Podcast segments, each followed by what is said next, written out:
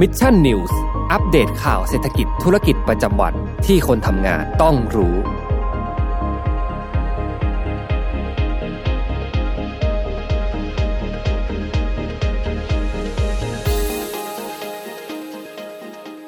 ได้เวลาพัฒนาทักษะใหม่ให้ประเทศไทย Mission to the Moon Reskill Thailand ต่อยอดความเชี่ยวชาญด้านสื่อออนไลน์ที่เข้าใจคนทำงาน สู่การเป็นผู้นำในการพัฒนาทักษะใหม่ กับ Mission Academy คอร์สพิเศษ โดยรวิทย์หานอุตสาหะอ้ำสุภกร และทีมงาน Mission to the Moon Media เตรียมรับชมการถ่ายทอดสด เปิดตัวโปรเจกต์ใหม่ ฟรี วันเสาร์ที่ 26 กุมภาพันธ์ 2022 เวลาหนึ่งทุ่มเป็นต้นไป ผ่านช่องทาง Facebook และ YouTube ติดตามรายละเอียดเพิ่มเติมได้ที่ mission สวัสดีครับยินดีต้อนรับเข้าสู่รายการ Mission News Live นะครับประจำวันที่ 10 กุมภาพันธ์2565 นะครับอยู่กับผมแจ็คทิลาติกเช่นเคยนะฮะ6โมงตรงแบบนี้มารับชมรับฟังข่าวสารสำหรับคนทำงานกันนะครับ สวัสดีทุกทุกท่านด้วยนะครับ สวัสดีคุณ One Hour in a Day นะครับแล้วก็สวัสดีคุณธนสินด้วยนะครับก็สำหรับใครที่เข้ามาแล้วนะครับก็สามารถที่จะคอมเมนต์เข้ามาร่วมพูดคุยทักทายกันได้นะครับแล้วก็อย่าลืมกดไลค์กดแชร์เพื่อเป็นกำลังใจให้กับผมทีมงาน Mission to the Moon แล้วก็สมมูลกันด้วยนะครับก็6โมงตรงแบบนี้นะครับทุกๆวันเรามารับชมรับฟังข่าวสารสำหรับคนทำงานกันนะครับอะสำหรับประเด็นเรื่องราวในวันนี้นะครับที่ผมหยิบยกเอามาฝากกันเนี่ยแน่นอนว่าในช่วงนี้นะครับข่าวใหญ่ ๆ ที่เกี่ยวข้องกับปากท้องของเรานะครับมันดูแล้วน่าจะเป็นในเรื่องของเศรษฐกิจนะครับโดยเฉพาะอย่างยิ่ง the economy outlook นะครับหรือว่าภาพรวมเศรษฐกิจในปี 2022 นั่นเองนะครับต้องบอกว่าในปี 2022 นี้เนี่ยนะครับมันมีกระแสที่ออกมาเยอะมากๆนะฮะว่าในเรื่องของอัตราเงินเฟ้อที่ปรับตัวเพิ่มสูงขึ้นมากๆนะครับโดยเฉพาะอย่างยิ่ง ในสหรัฐอเมริกานะสหรัฐอเมริกาเนี่ยถือว่าเป็นประเทศมหาอำนาจทางเศรษฐกิจนะครับพอมีอัตราเงินเฟ้อที่ปรับตัวเพิ่มสูงมากยิ่งขึ้น รัฐบาลเองก็ต้องมีการออกมาตรการรับมือ ซึ่งมาตรการที่รัฐบาลภาครัฐนะครับหรือว่าธนาคารกลางสหรัฐออกมาเนี่ยแน่นอนว่าจะส่งผลต่อภาพรวมเศรษฐกิจโลกอย่างแน่นอนนะครับ เพราะฉะนั้นแล้วธีมในปีนี้นะครับโดยเฉพาะอย่างยิ่งในเรื่องของการลงทุนในเรื่องของการทำธุรกิจในปีนี้เนี่ยนะครับก็จะอยู่ในธีมของดอกเบี้ยขาขึ้นนะครับถึงแม้ว่าประเทศไทยของเราเนี่ยในช่วงไตรมาสที่ 1 หรือว่า เมื่อวานนี้เนี่ยทางด้านของกรงงนะครับหรือว่าคณะกรรมการนโยบายการเงินของไทยเราเนี่ยนะครับของธนาคารกลางแห่งประเทศไทยเนี่ยมีมติให้คงอัตราดอกเบี้ยนโยบายเอาไว้ที่ 0.5%ต่อปีเหมือนเดิมนะครับ เพราะฉะนั้นแล้วสิ่งนี้นะครับในปีนี้เนี่ยนะครับธีมที่เราจะได้เห็นเราก็ต้องรอดูว่าสถานการณ์เงินเฟ้อนะครับที่สหรัฐอเมริกาสถานการณ์ราคาพลังงานจะปรับตัวเพิ่มสูงขึ้นอีกหรือไม่นะครับ ถ้าต่อเนื่องยืดยาวไปมากกว่านี้เนี่ยแน่นอนว่าอัตราเงินเฟ้อของบ้านเราก็อาจจะดัน ขึ้นมา ซึ่งอาจจะทำให้ธนาคารกลางแห่งประเทศไทยนะครับ หรือว่ากรงงเองอาจจะต้องมีนโยบาย เพื่อที่จะแก้ไขปัญหานี้ตามมาอีกเช่นเคยนะเพราะฉะนั้นแล้วปีนี้นะครับไม่ว่าคุณจะอยู่ที่ไหน คุณอยู่ที่สหรัฐอยู่ที่ยุโรป อยู่ที่ญี่ปุ่น อยู่ที่เมืองไทย ปีนี้มันเป็นเทรนด์จริงๆฮะในเรื่องของกระแสดอกเบี้ยขาขึ้นนะครับ เพราะฉะนั้นในปีนี้นะครับเดี๋ยวเราไปดูภาพรวมเศรษฐกิจโลกในปี 2022 ในโจทย์ใหญ่ในปีนี้นะฮะเรื่องของดอกเบี้ยขาขึ้นว่ามันมีสภาพ อ่าแล้วก็มีการคาดการณ์เป็นอย่างไรบ้างนะครับ ผมอ่านะฮะเดี๋ยวเรามาอ่านคอมเมนต์กันสักนิดหนึ่งนะครับ ก่อนที่จะเข้าสู่การอ่านข่าวในวันนี้นะฮะสวัสดีคุณกฎชพันธ์ด้วยนะครับ บอกว่าเสียงชัดเจนไม่เหมือนเมื่อเช้านะฮะเมื่อเช้านี้ดับติดภารกิจนะฮะก็อาจจะมีปัญหาทางเทคนิคเล็กน้อยต้องขออภัยกันด้วยนะครับเชื่อว่าวันพรุ่งนี้เช้าดับกลับมาจะประจำการแล้วนะฮะเชื่อว่าคุณภาพเสียงคุณภาพของภาพเนี่ยน่าจะกลับมาคมชัดเหมือนเดิมนะครับยังไงต้องขออภัยไว้ด้วยนะครับ ผม สวัสดีคุณซีรินด้วยนะครับ บอกว่ารอติดตามเนื้อหาวันนี้นะครับดอกเบี้ยยุคที่ทำร้ายคนทำมาหากินจริง ๆ นะครับ แล้วก็สวัสดีคุณวันวสาด้วยนะครับ ก็ต้องบอกก่อนว่าอย่างนี้นะฮะตอนนี้อย่างที่เราทราบกันดีนะครับว่าเอ่อขออภัยฮะอย่าลืมนะฮะว่าใครที่สนใจจะสมัครเข้าร่วมเป็นส่วนหนึ่งของ Mission Club นะครับสามารถสนับสนุนพวกเราผ่าน YouTube Page Membership ได้นะครับรับไปเลยนะฮะสมมูลอ่าแบท นะครับแล้วก็สมมูลอีโมจิไอคอนนะครับมีลายใหม่แล้วด้วยวันวาเลนไทน์นะแล้วก็ที่สำคัญเลยนี่นะฮะเสื้อยืด I love MDR นะครับสำหรับแฟนๆ รายการ Mission Daily Report นะครับพวกเราได้มีทำการวางขายเป็นที่เรียบร้อยแล้วนะครับคือวันพรุ่งนี้เนี่ยจะเป็นวันสุดท้ายของโปรโมชั่นนะฮะจากราคาเต็มเนี่ย 490 บาทนะครับแล้วก็ถุงผ้าราคา 290 บาทเนี่ยนะครับวันพรุ่งนี้นะครับ จะเป็นวันสุดท้ายแล้วนะครับ ถ้าหากว่าสั่งซื้อภายในวันที่ 11 กุมภาพันธ์เนี่ยราคาก็จะเหลือ 250 บาทนะครับ แล้วก็ 350 บาทนั่นเองนะฮะอะนะครับฝากฟังกันด้วยนะครับสำหรับใครที่เป็นแฟนๆ รายการ Mission Daily Report นะครับสามารถจับจองเป็นเจ้าของกันได้นะครับนานๆทีจะทำของออกมาขายนะครับ ผมก็เป็นที่ระลึกแล้วกันนะครับ ให้กับทุกๆท่านเนาะจริงๆเราก็ไม่ได้สั่งมาเยอะสักเท่าไหร่นะครับมีจำนวนจำกัดด้วย แล้วก็อยากจะให้ เป็นเปรียบเสมือนกับของที่ระลึกนะครับ ว่าครั้งหนึ่งปี 2021 ปี 2020 เนี่ยนะครับเราเคยติดตามรายการ Mission Daily Report นะครับก็ในอนาคตนะปีนี้ก็ยังจะยังคงอยู่นะครับไม่ได้หายไปไหนแต่ว่าเผื่อว่าใครเนี่ยอยากเก็บเอาไว้เป็นความทรงจำนั่นเองนะฮะก็ฝากกันด้วยนะครับ ช่วงต้นรายการแบบนี้นะฮะ สำหรับข่าวแรกนะครับ เราไปกันดูที่อย่างที่ผมได้บอกไปเนาะเรื่องของสภาพเศรษฐกิจนะครับ โดยรวมแล้วกันก็ในช่วงนี้นะครับ ในปีนี้เนี่ยมันถือว่าเป็นช่วงปีที่เขาเรียกว่าเป็นการดอกเบี้ยเนี่ยขาขึ้นจริงๆนะครับแล้วก็การปรับอัตราดอกเบี้ยนโยบายในหลาย ๆ พื้นที่ทั่วโลกเนี่ยก็ยังมีความไม่แน่นอนที่ค่อนข้างสูงนะครับ แล้วสิ่งที่มันไม่แน่นอนสูงมากเลยก็คือเรื่องของผลกระทบทางเศรษฐกิจอีกด้วยนะฮะเมื่อเรามาพูดกันเนี่ยว่ามันจะมีการปรับขึ้นมันมีการคาดการณ์แน่นอนนะครับว่าสิ่งต่างๆเนี่ยมันอาจจะเกิดขึ้นแต่เราไม่รู้ว่า how bad มันจะแย่แค่ไหนนะครับ เพราะฉะนั้นแล้วในตอนนี้เนี่ยครับเรื่องของการปรับอัตราดอกเบี้ยนโยบายให้สูงขึ้นเนี่ยมันถือว่าเป็นกระแสสำคัญมากที่มันสร้างบรรยากาศสร้างความกังวลนะครับให้แก่ตลาดการลงทุนตลาดการทำธุรกิจเนี่ยอย่างมากมายเลยนะครับ เพราะฉะนั้นในช่วง ก็ต้องบอกก่อนว่าในช่วงที่อัตราดอกเบี้ยมันเป็นอัตราดอกเบี้ยขาขึ้นในช่วงนี้เนี่ยมันมีมันมีที่มาที่ไปเช่นเดียวกันนะครับต้องบอกอย่างนี้ก่อนว่าจากรายงานของสำนักข่าวดีอีโคโนมิสนะครับได้มีการออกมารายงานว่าในช่วง 10 ปีที่ผ่านมานี้นะครับคือในช่วง 10 ปีที่ผ่านมาเนี่ยประเทศในกลุ่ม G7 นะครับไม่เคยมีการกำหนดอัตราดอกเบี้ย สูงเกินกว่า 2.5%เลยแม้แต่ประเทศเดียว สิ่งนี้เนี่ยมันหมายความว่าอะไรนะครับ มันหมายความว่าตลอดระยะเวลา 10 กว่าปีที่ผ่านมาเนี่ย ประเทศมหาอำนาจทางเศรษฐกิจประเทศ G7 นะครับ ประเทศใหญ่ๆเนี่ยเขาใช้มาตรการนะครับในการคงอัตราดอกเบี้ยนโยบายที่ต่ำเพื่อที่จะขยายนะครับเร่งขยายขนาดเศรษฐกิจของตนเองเร่งพัฒนาเศรษฐกิจของตนเองนั่นเองนะฮะตลอดเวลา 10 ปีที่ผ่านมา แล้วก็ถ้าหากว่าย้อนกลับไปถึงในปี 1990 เนี่ยก็ไม่เคยมีประเทศในกลุ่ม G7 ประเทศไหนที่มีอัตราดอกเบี้ยสูงเกินกว่า 5%เลยด้วยซ้ำนะครับต้องบอกอย่างนี้ก่อนว่า 5% ในช่วงต้นปี 2022 นี้เนี่ยอาจจะดูไกลตัวไปสักนิดหนึ่งนะฮะแต่ว่าเราไปดูกันที่ 2.5%กันก่อน ก็คือ 10 ปีที่ผ่านมาไม่เคยมีใครขึ้นถึง 2.5%นะครับทีนี้ผมต้องอธิบายอย่างนี้ให้ฟังก่อนแต่หลายคนจะงงว่าเอ้าแล้วไอ้เรื่องของการคงอัตราดอกเบี้ยนโยบายให้มันต่ำเนี่ย มันมีผลดียังไงนะครับ ผลดีอย่างแรกเลยก็คือว่ามันจะเปิดทางให้รัฐบาลเนี่ยนะครับ สามารถใช้งบประมาณขาดดุลได้มากเป็นพิเศษพูดง่ายๆว่า รัฐบาลสามารถกู้เงินได้มากกว่าเดิมนะครับ เพราะว่าดอกเบี้ยถูกนะครับ แล้วก็สามารถที่จะลงทุนเพิ่มได้ด้วยนะครับ สิ่งนี้เนี่ยจึงทำให้การที่รัฐบาลเองนะครับ กู้เงินเพิ่มเอานำเม็ดเงินต่างๆเนี่ยมาพัฒนาด้านต่างๆนะครับ ไม่ว่าจะเป็นด้านนโยบายด้านสังคม ด้านอินฟราสตรักเจอร์โครงสร้างพื้นฐานต่างๆ ด้านเศรษฐกิจเนี่ยมันจึงทำให้มันเป็นตัวกระตุ้นนะครับทำให้สินทรัพย์นะครับหุ้นพันธบัตร บอลต่างๆเนี่ยนะครับมันปรับตัวเพิ่มสูงขึ้นด้วย เพราะฉะนั้นแล้วมันจึงทาให้เศรษฐกิจเนี่ยมันเติบโตได้อย่างต่อเนื่องนะครับ พออัตราดอกเบี้ยมันต่ำใช่ไหมต้นทุนในเรื่องของการกู้เงินของรัฐบาลเนี่ยมันก็ต่ำลงเช่นเดียวกันแง่อ่านะครับถ้าคิดกันแบบนี้ง่าย ๆนะครับ แต่สิ่งที่เกิดขึ้นเลยก็คือว่าอยู่ดีเนี่ยนะครับมันก็ด้านมีสิ่งที่เรียกว่าโควิด -19 โผล่ขึ้นมานะครับ ซึ่งมันเป็นเหตุการณ์ที่มันปุ๊บปั๊บมาก ๆ นะครับพูดง่ายๆว่าภายในระยะเวลาเพียงแค่ เดือน 2 เดือนนะครับหรือเอาง่ายๆเนี่ยเพียงเพียงระยะเวลาเพียงแค่หนึ่งปีเนี่ยมันส่งผลทำให้ระบบเศรษฐกิจเนี่ยมันซบเซาชะลอตัวอย่างรวดเร็วนะครับ มันชะลอตัวยังไงล่ะ ก็คือจากเดิมที่ร้านค้าร้านอาหารเนี่ยมีลูกค้าตลอดเวลาก็กลายเป็นว่าต้องมีการล็อกดาวน์ต้องมีการปิดเมืองต่างๆ นานาเนี่ยมันจึงทำให้เศรษฐกิจเนี่ยมันชะลอตัวลงอย่างรวดเร็วนะครับพอเศรษฐกิจมันชะลอตัวอย่างรวดเร็วเนี่ยมันจึงทำให้ แผนรองรับนะครับนโยบายรองรับในเรื่องของเศรษฐกิจชะลอตัวเนี่ยมันปรับตัวไม่ทัน เพราะว่าที่ผ่านมาเนี่ย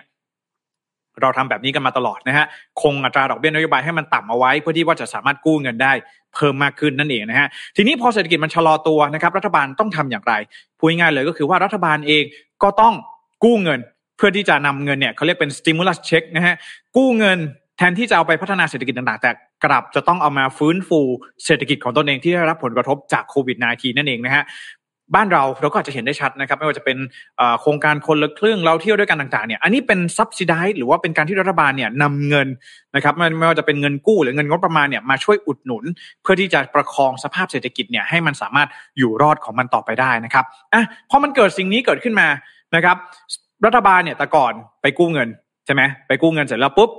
เอาเงินเนี่ยมาลงทุนด้านต่างๆทำให้เศรษฐกิจขยายตัวนะครับ แต่ปรากฏว่าพอมีโควิด -19 มา 2 ปีนะครับ ปรากฏว่าการกู้เงินที่กู้เงินออกมาเนี่ย เอามาเพื่อเยียวยาแล้วก็ประคองเศรษฐกิจทำให้เศรษฐกิจเนี่ยมันไม่เติบโตนะครับ มันได้แค่ประคอง แต่ในขณะเดียวกันเนี่ยหนี้เพิ่มขึ้นนะครับ จะต้องมีการจ่ายหนี้ให้เพิ่มมากขึ้น เพราะฉะนั้นแล้วสิ่งที่มันตามมาเลยนั่นก็คือสุดท้ายแล้วเนี่ยนะครับ อัตรา มันก็เลยกลายเป็นอัตราเงินเฟอ้อที่ปรับตัวเพิ่มสูงขึ้นตามมานั่นเองนะครับ สิ่งนี้เนี่ยจึงทำให้อ่พอมันเกิดเรียกว่าภาวะเงินเฟอ้อที่พุ่งขึ้นอย่างรวดเร็ว แล้วก็แรงมากๆเลยนะครับ ต้องบอกงี้อธิบายง่าย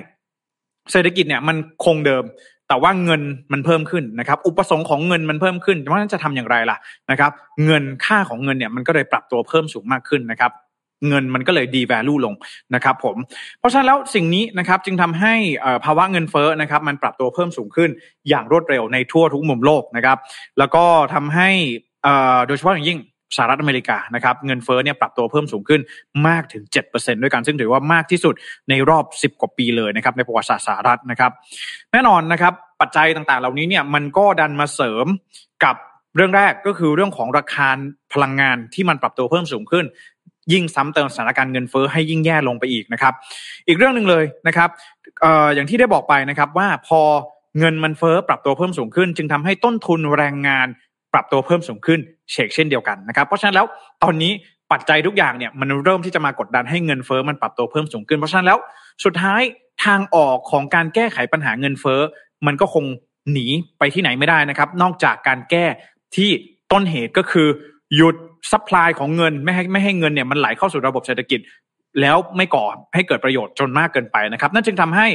มันจึงจะต้องมีการปรับขึ้นอัตราดอกเบี้ยนโยบายเพื่อที่จะชะลอนะครับเม็ดเงิน ชะลอหนี้ที่จะเกิดใหม่เพิ่มขึ้น ชะลอเม็ดเงินที่จะไหลเข้าสู่ระบบเศรษฐกิจมากขึ้น โดยที่ไม่ได้ทำให้ระบบเศรษฐกิจเนี่ยเติบโตอย่างยั่งยืนนั่นเองนะครับ เพราะฉะนั้นแล้ว การปรับขึ้นอัตราดอกเบี้ยเนี่ยนะครับมันเป็นไปเพื่อบรรเทาปัญหาเงินเฟ้อนะครับแล้วก็มันไม่ใช่เหตุการณ์เฉพาะกิจที่เกิดขึ้น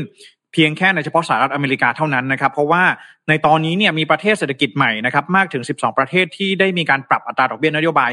ขึ้น พื่อแก้ไขปัญหาเงินเฟ้อเป็นที่เรียบร้อยแล้วนะครับ มีบางประเทศปรับตัวเพิ่มขึ้นแล้วนะครับยกตัวอย่างเช่นธนาคารกลางแห่งยุโรปนะครับ ECB นะครับก็ก่อนหน้านี้นะครับมีการแช่แข็งอัตราดอกเบี้ยนโยบายที่ต่ำมาอย่างยาวนานนะครับ แต่ปรากฏว่า การในล่าสุดเนี่ยนะครับก็มีการปรับขึ้นอัตราดอกเบี้ยนโยบายถึง 2 ครั้งด้วยกันเป็นที่เรียบร้อยแล้วนะครับ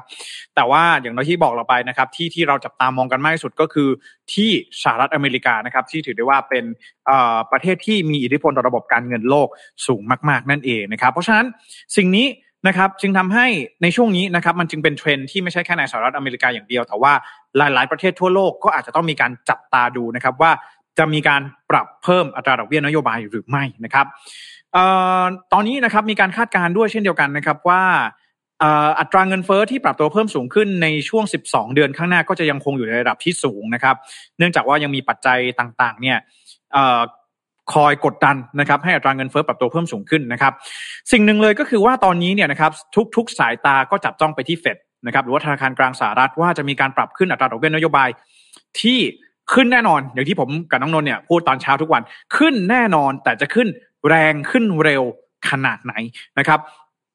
ทำไมต้องดูว่าขึ้นแรงหรือขึ้นเร็วเอ่อขึ้นแรงแค่ไหนก็คือปรับขึ้นมากแค่ไหนนั่นเองนะฮะคือต้องบอกอย่างนี้ก่อนนะครับว่าเอ่อหนึ่งเลยเนี่ยการปรับเพิ่มอัตราดอกเบี้ยนโยบายเนี่ยมันจะส่งผลกระทบต่อเศรษฐกิจที่มันบอบช้ำจากโควิด -19 อยู่แล้ว ให้มันซุดลงไปอีกนะครับ อย่างแรกเลยก็คือว่าหนึ่ง เศรษฐกิจในช่วงนี้ที่มันเริ่มจะปรับตัวเพิ่มเริ่มปรับตัวดีขึ้นนะครับ มีผู้คนออกมาจับจ่ายใช้สอยมากขึ้น อาจจะต้องมีการขยายธุรกิจขยาย business unit ต่างๆ ต้องมีการปรับเร่งในการผลิต supply ต่างๆ ให้มัน match กับ demand ที่มันปรับตัวเพิ่มสูงขึ้น จากการคลายล็อกจากสถานการณ์โควิดที่มันคลี่คลายลงนะครับ แต่แน่นอนปัญหาเรื่องของเงินเฟ้อเนี่ยมันเป็นปัญหาทางด้านการเงินนะครับ มันไม่ได้เกี่ยวข้องกับเศรษฐกิจโดยตรง แต่ว่ามันเป็นปัญหาที่ตัวของเงิน เพราะฉะนั้นแล้วถ้าเฟดนะครับมีนโยบายทางการเงินที่ ออกมาเพื่อที่จะแก้ไขปัญหาเงินเฟ้อเนี่ยมันก็ต้องเป็นการปรับเพิ่มอัตราดอกเบี้ยนโยบายนะครับ ซึ่งถ้าหากว่าปรับสูงเกินไปไอเศรษฐกิจเนี่ยภาครัฐ หรือว่าภาคเอกชนที่กำลังจะขยับขยายในช่วงที่เศรษฐกิจกำลังฟื้นตัวแบบนี้เนี่ยก็จะเจอกับต้นทุนทางการเงินที่ปรับตัวเพิ่มสูงขึ้น แล้วก็อาจจะทำให้บริษัทเนี่ยชะลอการลงทุนออกไปก็เป็นไปได้นะครับ แล้วก็อาจจะรอให้สถานการณ์เงินเฟ้อเนี่ยมันดีขึ้นก่อนเพราะฉะนั้นแล้วเศรษฐกิจเองนะครับ ถึงแม้ว่ามันจะอยู่ในช่วงที่มันกำลังฟื้นตัว แต่ถ้าหากว่ามีการปรับดอกเบี้ยนโยบายเพิ่มสูงขึ้นเนี่ยนะครับมันก็จะส่งผลต่อการฟื้นตัวก็เป็นไปได้นะครับ แต่ว่ามันก็มีอีกด้านหนึ่งอีกว่า ถ้าหากว่าเฟดนะครับปรับขึ้นแน่นอน แต่ปรับขึ้นแบบค่อยๆ ปรับนะฮะ 0.25 ไปเรื่อยๆ นะครับ 4 ครั้งต่อปีแบบนี้เนี่ย นักเศรษฐศาสตร์ก็บอกว่ามันจะไม่ช่วยคลี่คลายสถานการณ์เงินเฟ้อ เพราะว่าอะไรครับ เพราะว่ามันมีสิ่งที่เรียกว่า ภาวะเงินเฟ้อที่คาดหวังก็คือพูดง่ายๆว่าถ้าเงินเฟ้อมันยังอยู่ต่อไปเรื่อยๆเนี่ยนะครับการปรับขึ้นของอัตราดอกเบี้ยนโยบายที่มันไม่มากพอเนี่ยมันอาจจะทำให้ปัญหาเงินเฟ้อเนี่ยมันไม่ได้หายไปไหน แล้วก็ไม่ได้รับการแก้ไขอย่างตรงจุดนั่นเองนะครับ เพราะฉะนั้นมันจึงมีการคาดการณ์ว่าเฟดเองอาจจะต้องมีการปรับดอกเบี้ยนโยบาย ที่แรงและเร็วกว่าที่คาดหมายกันเอาไว้นะครับ ถ้าหากว่าสถานการณ์เงินเฟ้อยังรุนแรงอยู่ในตอนนี้นะครับ เพราะฉะนั้นในตอนนี้นะครับ องค์กรแล้วก็ธุรกิจครัวเรือนทั่วโลกเนี่ยกำลังอ่อนไหวมากๆ ยิ่งกว่าครั้งไหนๆนะครับ แล้วก็การปรับขึ้นอัตราดอกเบี้ยนโยบายเพียงเล็กน้อย ก็จะส่งผลต่อการดำเนินธุรกิจต่อการทำมาหากิน และก็ต่อการลงทุนของเราก็ได้นะครับ แล้วก็ตอนนี้เนี่ยต้องบอกว่านี่ หนี้สินทั่วโลกนะครับหนี้ต่อ GDP ของโลกเนี่ยสูงมากถึง 355%ของ GDP แล้วนะครับ เพราะฉะนั้นแล้วตอนนี้มันจะต้องมีการเข้ามาดูในเรื่องของปัญหาอัตราเงินเฟอ้อกันอย่างใกล้ชิดนะครับ แล้วก็สิ่งที่มันมักจะตามมาหลังจากที่มีการแก้ไขปัญหาเรื่องของเงินเฟ้อเนี่ยก็คือเรื่องของสภาวะเศรษฐกิจถดถอย ที่อาจจะตามมาก็เป็นไปได้นะครับ เพราะว่าไม่มีใครที่อยากจะลงทุนในช่วงนี้เพราะว่าเงินเฟ้อแล้วก็อีกอย่างหนึ่งเลยคือต้นทุนทางการเงินก็ค่อนข้างสูงนั่นเองนะครับ เพราะฉะนั้น ในปีนี้นะครับ จึงเป็นปีที่ผมได้บอกเลยว่ามันการปรับเพิ่มขึ้นของอัตราดอกเบี้ยนโยบายเนี่ยนะครับ มันไม่สามารถที่จะแก้ไขได้ภายในระยะเพียงแค่หนึ่งถึงสองไตรมาสนะครับ มันจะเป็นปัญหาที่อยู่กับเราไปตลอดทั้งปีนี้นะครับ เรื่องของเงินเฟ้อแต่ว่าสิ่งหนึ่งเลยที่เราต้องบอกนะครับ ผมอาจจะอ่านว่า เออนะครับ เรามีเงินเฟ้อเรามีอะไรต่างๆนานาเนี่ยแต่ต้องบอกอย่างนี้ก่อนว่า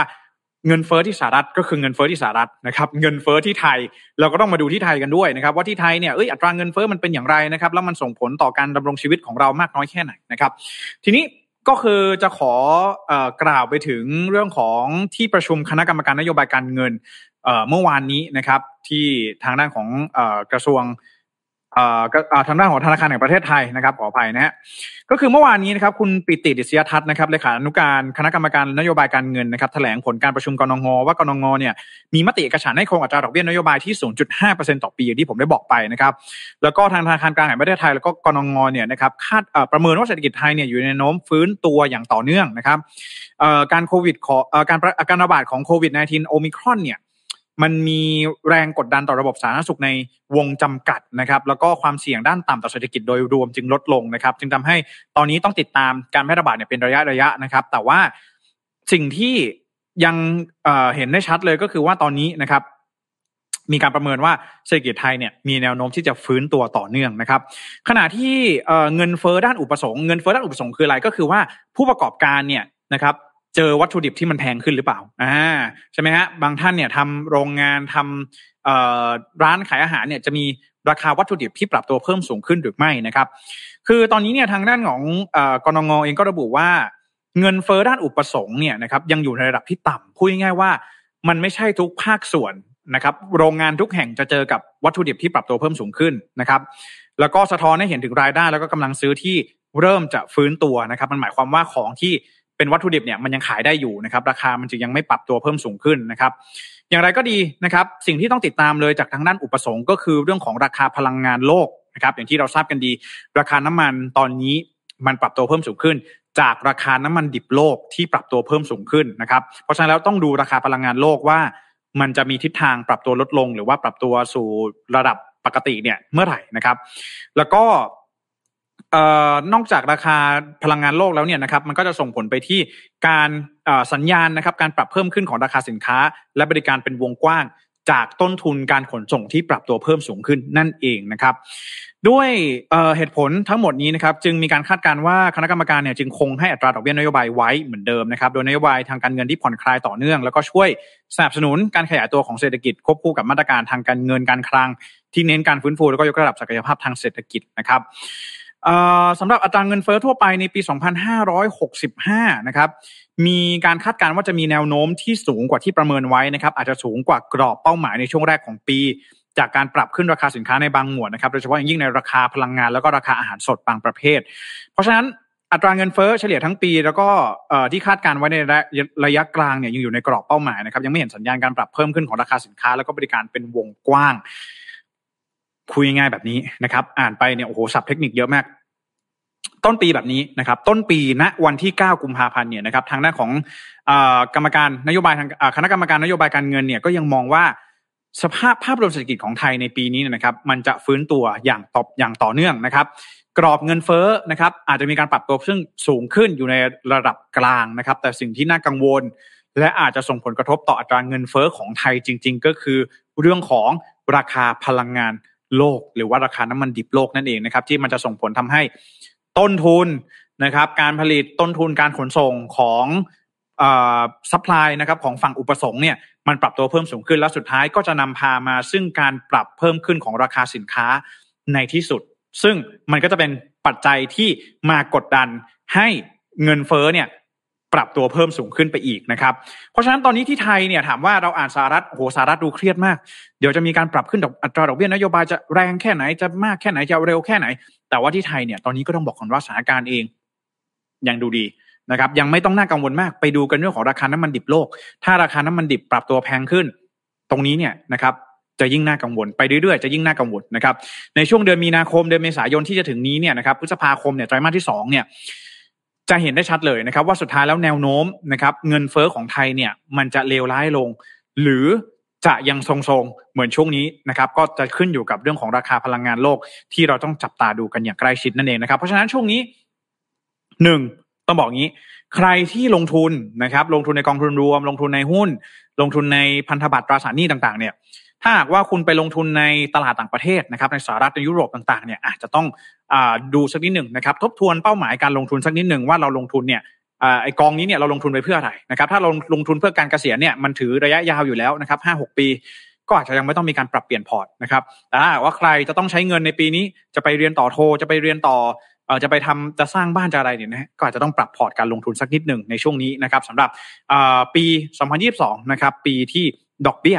นะครับ ขาขึ้นนะครับ เพราะฉะนั้นแล้วลองดูนะฮะสำหรับบ้านเราเองนะครับในเมืองไทยเองก็ต้องจับตาดูในเรื่องของต้นทุนค่าขนส่ง ต้นทุนการผลิตนะครับ ที่อาจจะปรับตัวสูงขึ้น จากราคาน้ำมันที่แพงขึ้นนั่นเองนะครับอะนะฮะเรื่องนี้ประมาณนี้นะครับผมเอ่อคิดว่าตอนนี้เนี่ยนะครับ หลาย ๆ สิ่งหลาย ๆ อย่าง น่าจะ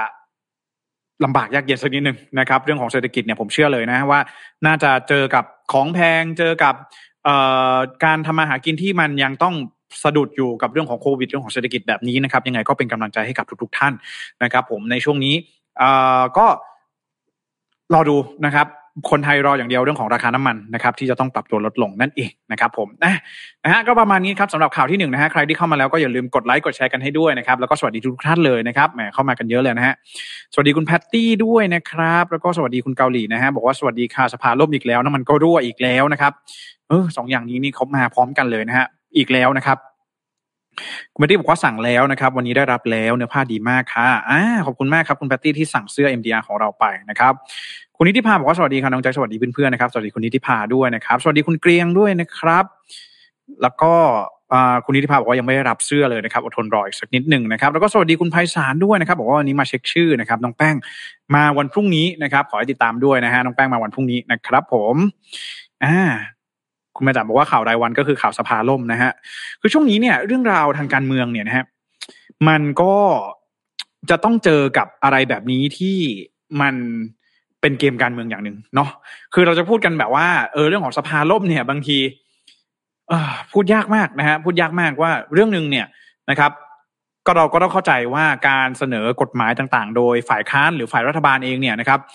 มันก็ ด้วยความที่เสียงมันปริ่มน้ำนะครับ แล้วก็ฝ่ายรัฐบาลเองก็เริ่มที่จะขาดเสถียรภาพลงเนี่ยนะฮะมันจึงทำให้ภาพเหล่าเนี้ยมันออกมาให้เราเห็นได้ชัดเห็นได้บ่อยมากขึ้นนะครับ แต่ประชาชนนะครับ โจทย์หลัก ๆ นะครับ ประชาชนพี่น้องประชาชนอย่างเราเนี่ย มันอยู่ตรงไหนในสมการนี้นะครับ ผมเพราะฉะนั้นเอ่อนะฮะก็เดี๋ยววันพรุ่งนี้นะครับ น่าจะมีข่าวสารที่เกี่ยวข้องกับเนี่ยแหละฮะการออกกฎหมายต่างๆเนี่ยมาฝากกันด้วยนะครับ ผม นะคุณนิติภาบอกฟังอาจารย์แจ็คหน่อยนะครับเพื่อนๆนะไม่เป็นไรนะฮะมาเจอกันหลาย ๆท่านนะครับ ร่วมพูดคุยกันนะครับ ผมใจเย็นนะฮะอืมว่าว่ายังค่ะวันนี้จริงๆแล้วมีพิชงานตั้งใจใส่ซะหน่อยนะครับนะขอบคุณทุกๆท่านมากๆเลยนะครับแล้วก็คุณประสานบอกว่าช่วงนี้งานพีคนะครับไม่ได้ฟังข่าวเช้าเลยฟังย้อนเอานะครับ ผมคุณประสิทธิ์บอกว่าไฟช่างจ้าเสียเหลือเกินนะครับอ๋อไฟจ้านะฮะอ่าเดี๋ยวลองให้ปรับดูให้อีกทีหนึ่งนะครับ ผมคุณแพตตี้บอกว่าท้องเฟ้อ เงินเออเงินเฟ้อทองก็เฟ้อด้วยนะครับ สวัสดีคุณนิชนันด้วยนะครับบอกกันเลยเมื่อเช้ายุ่งมากครูเช็คชื่อไวจัดๆนะครับ ผมอะนะครับผมก็ต้องบอกว่าชีวิตช่วงนี้ขาขึ้นจริงๆ อย่างที่คุณไพศาลบอกนะฮะนะครับผมอะนะฮะประมาณนี้นะครับ เดี๋ยวสำหรับข่าวต่อไปเราไปดูกันเรื่องของโควิด -19 กันสักนิดหนึ่งนะฮะหลายๆคนเองก็น่าจะเอ่อให้ความสนใจกันเป็นอย่างมาก เพราะว่าในช่วง2อถึงสวันนี้เนี่ยต้องต้องยอมรับนะฮะว่าจำนวนผู้ติดเชื้อเนี่ยปรับตัวเพิ่มสูงขึ้นอย่างต่อเนื่องนะครับ วันนี้เนี่ยหมื่นสี่กว่านะถ้าผมจะไม่ผิดนะครับ วันนี้นะครับเราไปดูอันแน่นอน ผมเชื่อว่าเรื่องโควิด เนี่ยนะผมผมเชื่อว่าหลาย ๆ ท่านนะครับ ตัวผมเองเนี่ยอาจจะไม่ต้องมานั่งเล่าแล้วนะฮะว่าจะต้องทำยังไงจะต้องอไปออฟฟิศตรวจ ATK เไปฉีดวัคซีนอะไรคือผมคิดว่ามันไม่ต้องถึงขนาดนั้นแล้วนะครับ คือตอนนี้เนี่ยหนึ่งเลยก็คือเราลดความเสี่ยง ทุกท่านก็น่าจะรู้อยู่ดีนะฮะลดความเสี่ยงอย่างไรนะครับเข้ารับวัคซีนไปไหนคนเยอะไม่ไปกลับบ้านอะไรแบบนี้นะครับ ตรวจ ATK เป็นประจำทุก 3 วันทุก 2 วันอะไรแบบนี้นะครับ แต่ว่าสิ่งที่ผมอยากจะมานำเสนอในวันนี้เนี่ยนะครับอย่างที่เราทราบกันดีว่าผมบอกไปแล้วว่าจำนวนตัวผู้ติดเชื้อเนี่ยมันเริ่มปรับตัวเพิ่มสูงขึ้นนะครับ ในอนาคตนะครับเราจะทำอย่างไรกันดีเรื่องนี้นะครับ มันจะมีทิศทางเป็นอย่างไรนะครับ มันจะถึงขั้นล็อกดาวน์ไหมอ้าวโอมิครอนก็ไม่รุนแรงนี่ มันก็สามารถกักตัวที่บ้านได้ทำ home isolation ได้อะไรแบบนี้นะฮะ ก็เดี๋ยววันนี้มาดูความเห็นของผู้เชี่ยวชาญกันบ้างนะครับวันนี้นะครับทางด้านของรองศาสตราจารย์นายแพทย์นิธิพัฒน์เจียรกุลนะครับหัวหน้าสาขาวิชาโรคระบบ ทางเดินหายใจและวัณโรคนะครับภาควิชาอายุรศาสตร์คณะแพทยศาสตร์ศิริราชพยาบาลมหาวิทยาลัยมหิดลนะครับได้มีการเปิดเผยถึงสถานการณ์นะครับการแพร่ระบาดของเชื้อโควิด -19 นะครับสายพันธุ์โอมิครอน ในปัจจุบันนี้นะครับก็ท่านเนี่ยนะครับท่านคุณหมอนิติพัฒน์เนี่ยได้โพสต์ลงเฟซเฟซบุ๊กเมื่อวานนี้นะครับวันที่ 9 กุมภาพันธ์ระบุว่า ตอนนี้นะครับเชื้อนะครับจำนวนผู้ติดเชื้อเนี่ยยอดเริ่มปรับตัวเพิ่มสูงขึ้นนะครับ พุ่งทะยานเลยนะฮะคุณหมอใช้คำว่าพุ่งทะยานนะครับ แล้วก็ หลังจากที่มีการพักดูลาดเราสักระยะหนึ่งนะครับ แล้วก็ไปแตะที่เกือบ 20,000 แล้วนะครับ โดยในบรรดา 77 จังหวัดทั้งหมดเนี่ยนะครับมีเพียง 18 จังหวัดที่ยอดวันนี้เป็นตัวเขียวนะครับ คือลดลงจากวันก่อน 18 จังหวัดเท่านั้นนะฮะ 18 จังหวัดเนี่ยประมาณ 1 ใน 4 ของประเทศไทยของเรานะครับ เพราะฉะนั้น 3 ใน 4 มีจำนวนผู้ติดเชื้อที่ปรับตัวเพิ่มสูงขึ้นทุกทั่วประเทศนะครับสำหรับประเทศที่เป็นตัวเลขสีแดงนะครับ กันทั่วหน้าคือกทม นะครับ สมุทรปราการนนทบุรีปทุมธานีก็คือจังหวัดปริมณฑลนั่นเองนะฮะโดยจังหวัดที่เป็นปริมณฑลนะครับกทมแล้วก็ปริมณฑลเนี่ย พบว่า 4 จังหวัดนี้นะครับ มียอดผู้ติดเชื้อเนี่ยคิดเป็น 36%ของทั้งประเทศนะครับ นี่เองนะครับ สิ่งที่ตอนนี้คุณหมอนิติพัฒน์ออกมาเรียกร้องเนี่ย ก็คือว่าหนึ่งโรงพยาบาลใหญ่ๆเนี่ยนะครับ ตอนนี้เนี่ยเริ่มจะมีสัญญาณแล้วนะครับ ว่าจะต้องปรับตัวแล้วก็จะต้องเริ่มที่จะรับ ผู้ป่วยเนี่ยเข้าไปรักษาตัวเพิ่มมากขึ้นนะครับ ตลอดช่วงสองสัปดาห์นี้นะครับสองสัปดาห์ที่จะถึงนี้นะครับ แล้วก็ศักยภาพขั้นต้นเนี่ยนะครับ ก็เริ่มที่จะใกล้หมดแล้วนะครับ แต่ว่าสิ่งหนึ่งเลยที่คุณหมอนิติพัฒน์บอกก็คือว่าผู้ป่วยส่วนใหญ่ที่เข้ามารักษาในโรงพยาบาลเนี่ยเป็นผู้ป่วยอาการรุนแรงที่ไม่ได้เกิดจากโควิดโดยตรงนะครับ แต่เป็นผลจากโรคเรื้อรังเดิมที่เปราะบางอยู่ก่อนแล้วนะครับ แล้วก็มักจะเป็นกลุ่มที่ได้รับวัคซีนไม่ครบ หรือไม่ได้รับวัคซีนนั่นเองนะครับมีบางที่ที่รับวัคซีนครบ แต่ภูมิคงขึ้นไม่ดีนะครับ แล้วก็มีพื้นฐานโรคอยู่แล้วนะครับ ซึ่งแน่นอนนะครับคุณหมอนิติพัฒน์เองก็ระบุว่ามีเสียงถามเข้ามากันมากมายนะครับว่าหนึ่งอ้าวตอนนี้เนี่ยนะครับจำนวนผู้ติดเชื้อเนี่ยมันเยอะใช่ไหมฮะหลักหมื่นต่าง ๆ เนี่ย เราจะกำลังเป็นโรคประจำถิ่นหรือเปล่าอ้าวติดก็ติดกันไปนะครับ แต่ว่าผู้คนที่ต้องออกมาใช้ชีวิตนะครับ มาดำเนินธุรกิจมาประกอบ ทำมาหากินต่างๆ เนี่ยก็อาจจะต้องดำเนินต่อไปนะครับ แต่สิ่งหนึ่งเลยอย่างที่ผมได้เคยเรียนไปว่า การที่จะทำให้โควิด -19 กลายเป็นโรคประจำถิ่นเนี่ย มันจะต้องมีฉันทามติ หรือว่ามีกฎเกณฑ์ที่ชัดเจนจากทุกภาคส่วนนะครับ แล้วก็ในการตัดสินใจครั้งนี้เนี่ยนะครับ คือการที่จะให้มันเป็นโรคระบาดประจำถิ่นเนี่ยนะครับ มันไม่ได้ขึ้นอยู่กับตัวตัวโรคนะครับ หรือว่าไม่ได้ขึ้นอยู่กับลักษณะของการแพร่ระบาดนะครับ แต่มันขึ้นอยู่กับการที่เราเนี่ย จะกำหนดอย่างไรว่ามันแพร่ระบาดแบบนี้เนี่ยมันจะกลายเป็นโรคประจำถิ่นได้แล้วนะครับอาจแตกต่างกันนะ คือไม่ได้บอกว่ารอจำนวนผู้ติดเชื้อลดลง แล้วถึงจะเป็นโรคประจำถิ่นได้ แต่มันขึ้นอยู่กับว่าภาครัฐเนี่ยจะกำหนดอย่างไรให้มันเป็นโรคประจำถิ่นนะครับ แต่ว่ามันจะต้องมีฉันทามติจากทุกภาคส่วนพูดง่ายๆว่าหนึ่งนะครับ ภาคสาธารณสุขก็ต้องบอกว่าเฮ้ยถ้าตัวเลขอยู่ที่ประมาณนี้เนี่ยนะครับถึงจะสามารถกลายเป็นโรคประจำถิ่นได้ เพราะว่าระบบสาธารณสุขสามารถรองรับได้ สามารถรักษาได้นะครับ มีบุคลากรมีทรัพยากรเพียงพอ นะครับ หรือว่าฝ่ายบริหารเองก็จะต้องบอกว่าโอเคนะครับโรคประจำถิ่นแบบนี้นะครับอาจจะต้องมีจำนวนผู้ติดเชื้อประมาณนี้นะครับ มีมาตรการในการรองรับอย่างไรบ้างนะครับ หรือว่าจำนวนผู้ติดเชื้อประมาณนี้เนี่ยนะครับมันสามารถทำให้เศรษฐกิจสามารถทำให้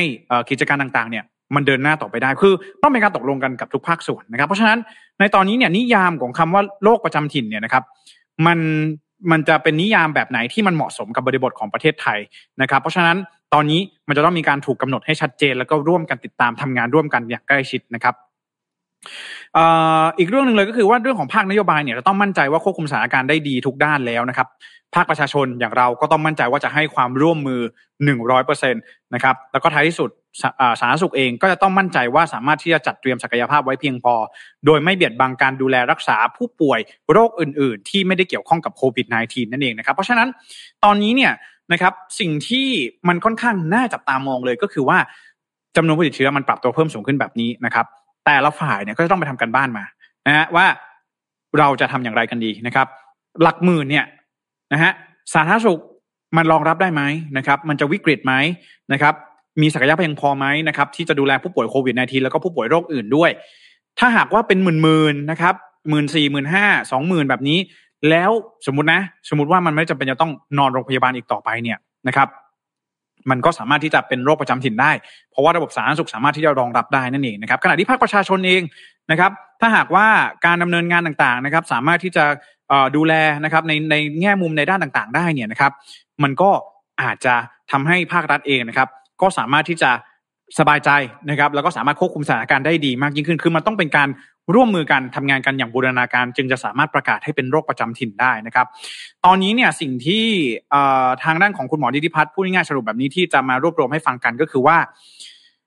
ตอนนี้นะครับ ผู้ติดเชื้อเริ่มที่จะสูงมากขึ้นนะครับ คุณหมอดิติพัฒน์ก็ถามไปที่ทางภาคสาธารณสุขว่าพร้อมหรือเปล่า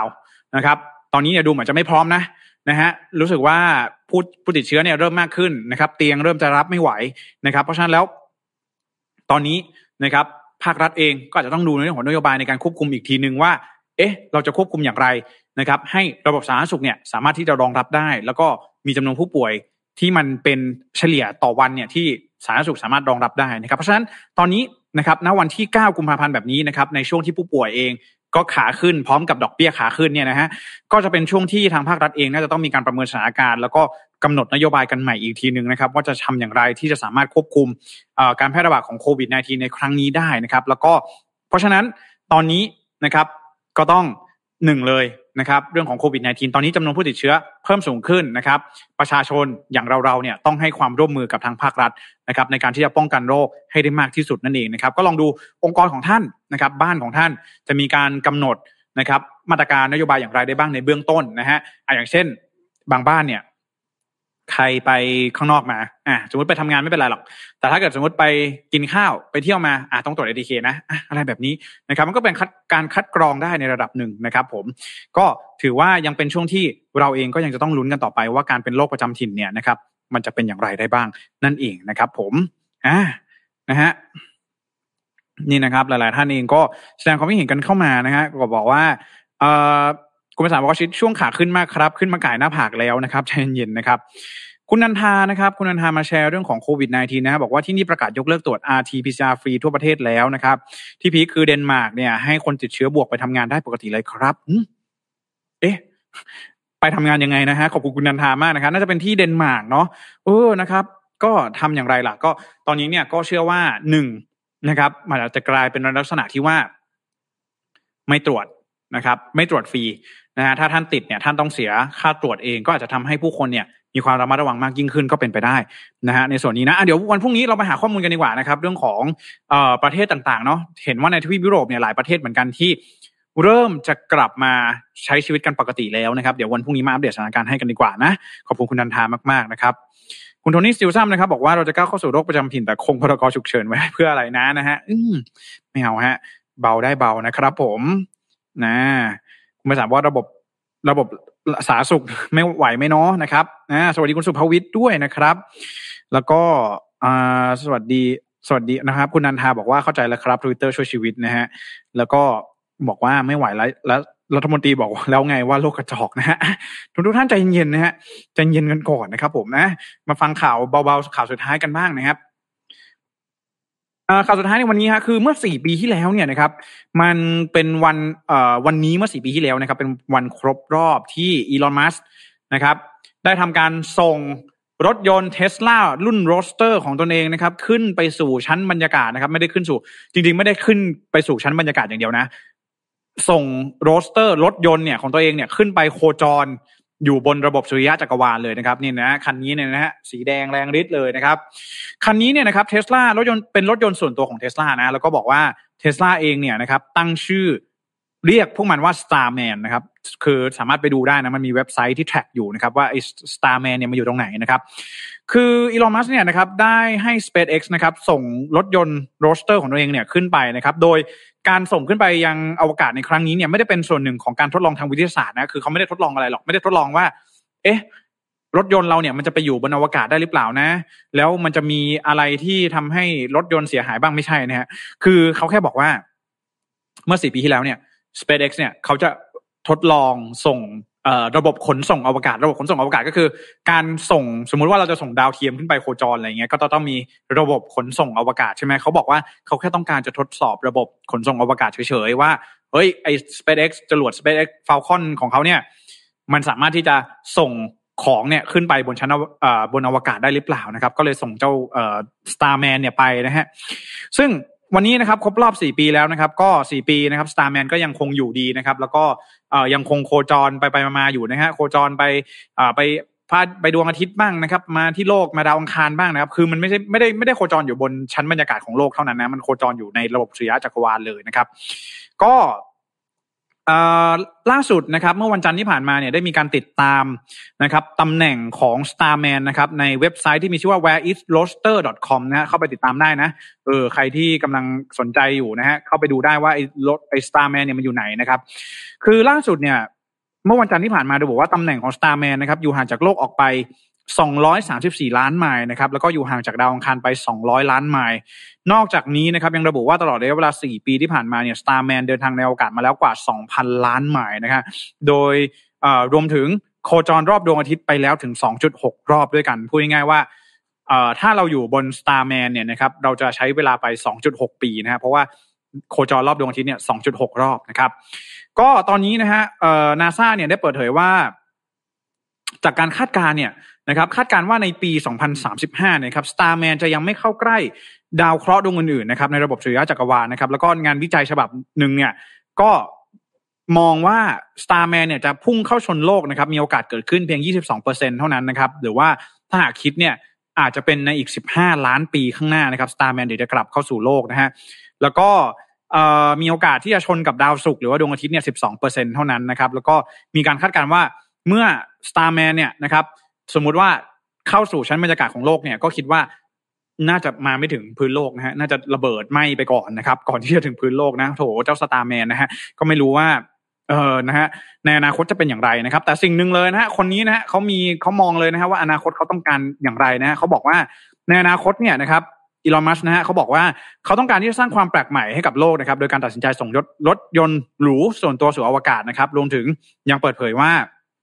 ในอนาคตเขาหวังว่ามนุษยชาติเนี่ยนะครับจะสามารถไปตั้งลกรากอยู่บนดาวอยู่บนดาวเคราะห์ดวงอื่นได้สำเร็จนะครับ แล้วก็ลูกหลานตระกูลมัสก์นะฮะก็คือหลานๆของเขาเนี่ยนะครับวันหนึ่งที่เขาเป็นอากงแล้วเนี่ยนะฮะเป็นอากูแล้วเนี่ยนะครับเขาบอกว่าลูกหวังว่าลูกหลานเขาเนี่ยจะไปเก็บเจ้าสตาร์แมนเนี่ยมาไว้มาโชว์ไว้ในพิพิธภัณฑ์หรือว่าเอามาศึกษาต่อนั่นเองนะครับ ก็นี่นะฮะเป็นกิมมิกนะฮะของคนนี้นะครับแหมคนรวยทำอะไรก็ไม่ผิดนะฮะ เดี๋ยวจะลองดูนะฮะ เดี๋ยวอาจจะลองอ่าเดี๋ยวผมลองเข้าเว็บไซต์เจ้า Where is Roaster ให้ดูนะครับผมอะลองดูนะ นะครับ